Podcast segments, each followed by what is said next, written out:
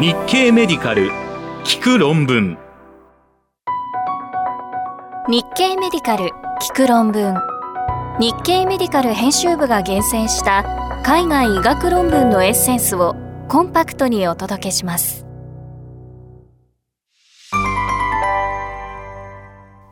はじめに2023年7月26日に日経メディカルで紹介した頻脈の症状出現時に自己投与できる鼻腔スプレー型治療薬に関する治験の結果です。ランセット紙から上質頻拍の発作トンザ薬第3層で良好な結果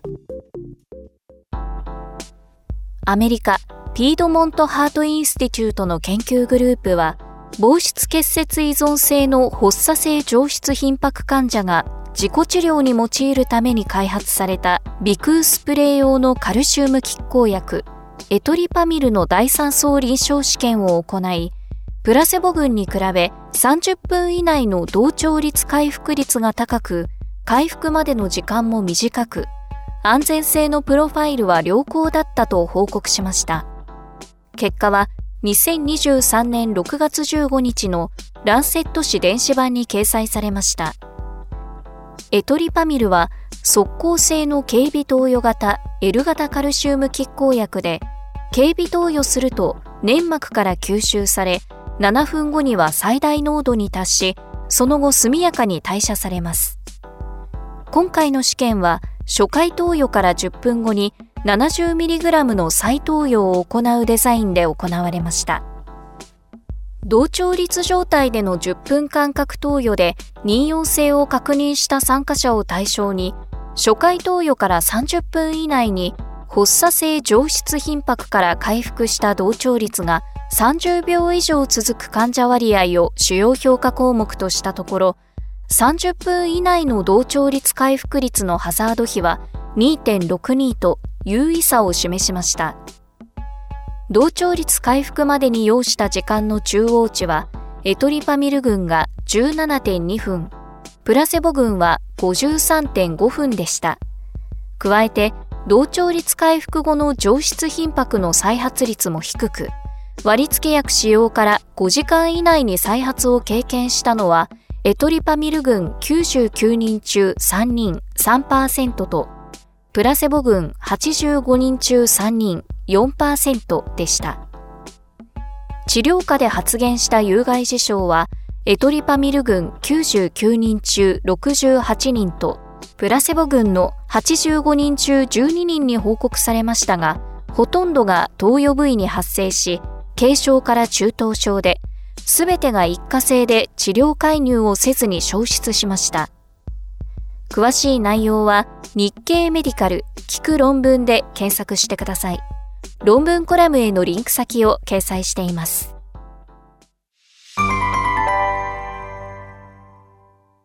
次に、2023年7月24日に日経メディカルで紹介した台湾で行われたナッフル D 患者に関する大規模コホートの結果です。E クリニカルメディスン誌からアスピリン常用でナッフル D の肝細胞がんリスクが低下。台湾対中永民総委員の研究グループは非アルコール性脂肪肝疾患。ナッフル D 患者に対するアスピリンの使用が肝細胞がんに進行するリスクを減らせるかを検討するために台湾の住民を対象とするコホート研究を行いアスピリンを常用していたナッフル D 患者では、そうでないナッフル D 患者に比べ、肝細胞がんを発症するリスクが低かったと報告しました。結果は、2023年6月29日の e クリニカルメディスン誌電子版に掲載されました。肝細胞がんの発生には、肝臓の慢性的な炎症が関与しているため、抗炎症作用のある薬は肝細胞がんの予防に役立つ可能性があります。著者らは、これまでに慢性 B 型肝炎患者や慢性 C 型肝炎患者がアスピリンを日常的に使用すると、肝細胞がん発症リスクが減少すると報告しています。今回、中央値7.5年の追跡で、肝細胞がんの10年累積発症率は、アスピリン使用群が0.25%、非使用群が0.67%で、調整ハザード比は0.48と差は優位でした。ハイリスク患者に限定した分析でも、調整ハザード比は0.63と優位でした。ハイリスクのアスピリン使用者を使用期間別に見ると、3ヶ月以上1年未満の人でも、非使用者に比べると、肝細胞がんの調整ハザード比は優位に低く、長期に使用するほどリスクが低下することも示されました。有害事象としては、頭蓋内出血の10年累積発症率に優位差はありませんでしたが、入院または輸血を必要とした消化性潰瘍からの出血の累積発症率はアスピリン群に多く発生していました。詳しい内容は日経メディカル聞く論文で検索してください。論文コラムへのリンク先を掲載しています。続いて、2023年7月25日に日経メディカルで紹介したスウェーデンの職場検診データによるコホート研究の結果です。ジャマネットワークオープン誌から中年男性の最大酸素摂取量とその後のがんリスク。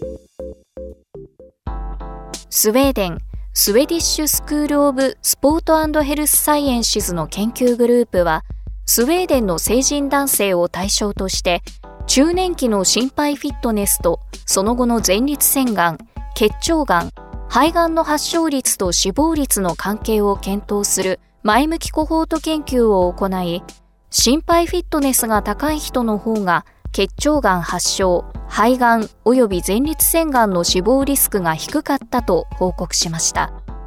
結果は2023年6月29日のジャマネットワークオープン誌電子版に掲載されました。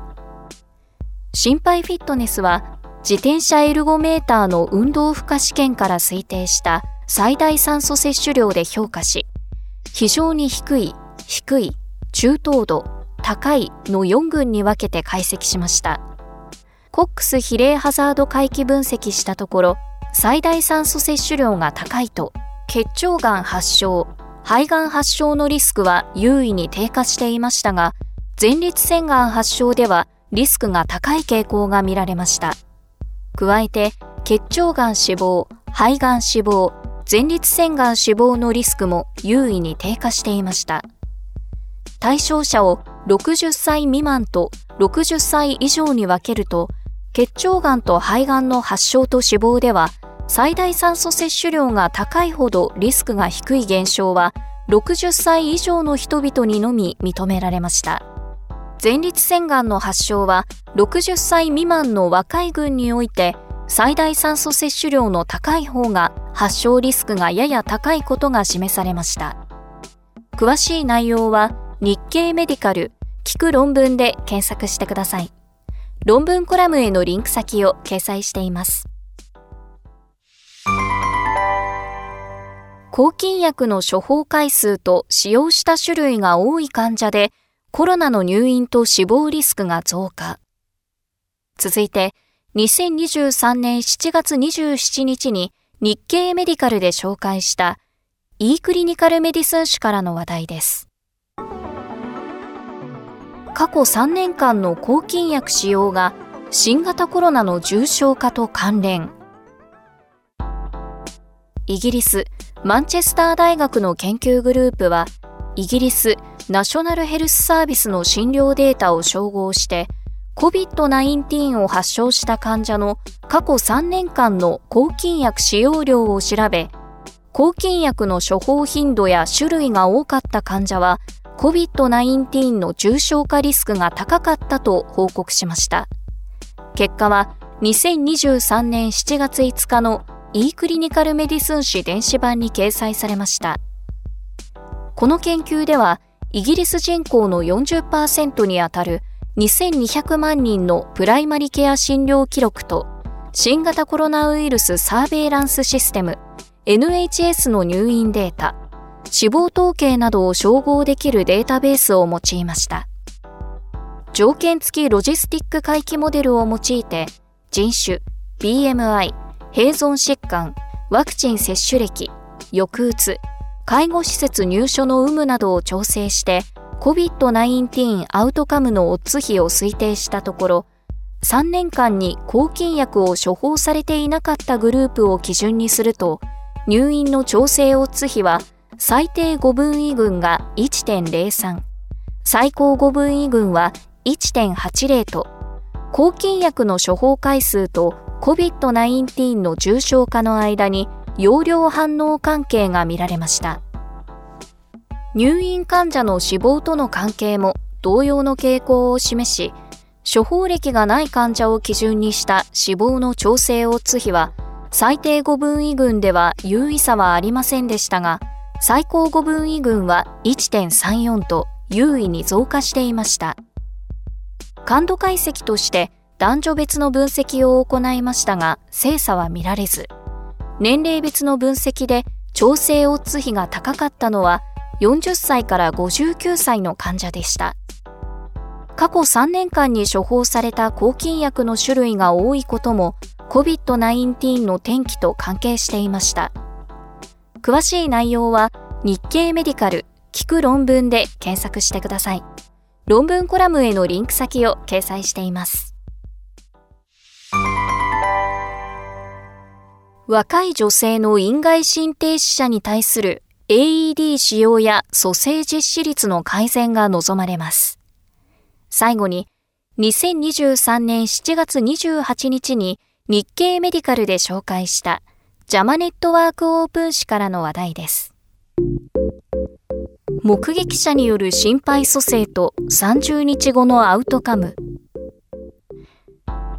熊本大学の研究グループは消防庁のうつ隊員登録から2005年から2020年の院外心停止者の情報を調べ、患者の年齢、性別と目撃者による心肺蘇生や自動体外式除細動器 AED の使用割合及び30日後の神経学的アウトカムとの関係を検討し、特に若い女性患者に対する AED の使用率や目撃者による蘇生率を改善する必要があると報告しました。結果は2023年7月5日のジャマネットワークオープン誌電子版に掲載されました。調査では AED を実施された患者の割合は女性が1.5%、男性は3.2%で女性の方が優位に少なかった一方で目撃者によって心肺蘇生が行われた患者の割合は女性が54.1%、男性が49.2%で女性の方が優位に多くなっていました。院外心停止から30日後に神経学的なアウトカムが良好だった患者の割合を主要評価項目として年齢と性別に基づいて患者を層別化し単変量混合効果ロジスティック回帰モデルを用いて分析したところ15歳から49歳の男性と比較した女性の神経学的転機良好な状態での生存のオッズ比は0.80 50歳から74歳では0.60 75歳以上では0.65といずれも優位に低くなっていました。ただし、通信指令員の指示、目撃者と患者の関係、救急要請のタイミング、目撃者による心肺蘇生のタイプ、AED 実施などで調整すると、15歳から49歳では男性より女性の方が神経学的に良好な状態で生存している可能性が高いことが示唆されました。75歳以上では女性の方が天気不良でした。女性において AED の実施や目撃者による心肺蘇生が神経学的アウトカムに及ぼす影響を検討したところ、それらの実施は30日後の神経学的アウトカム良好な状態での生存の可能性と優位に関係していることが示唆されました。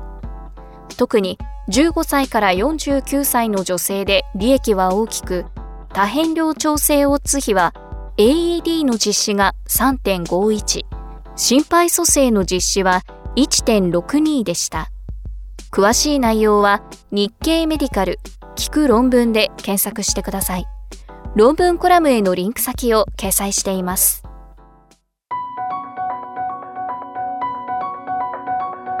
日経メディカル聞く論文次回もお楽しみに。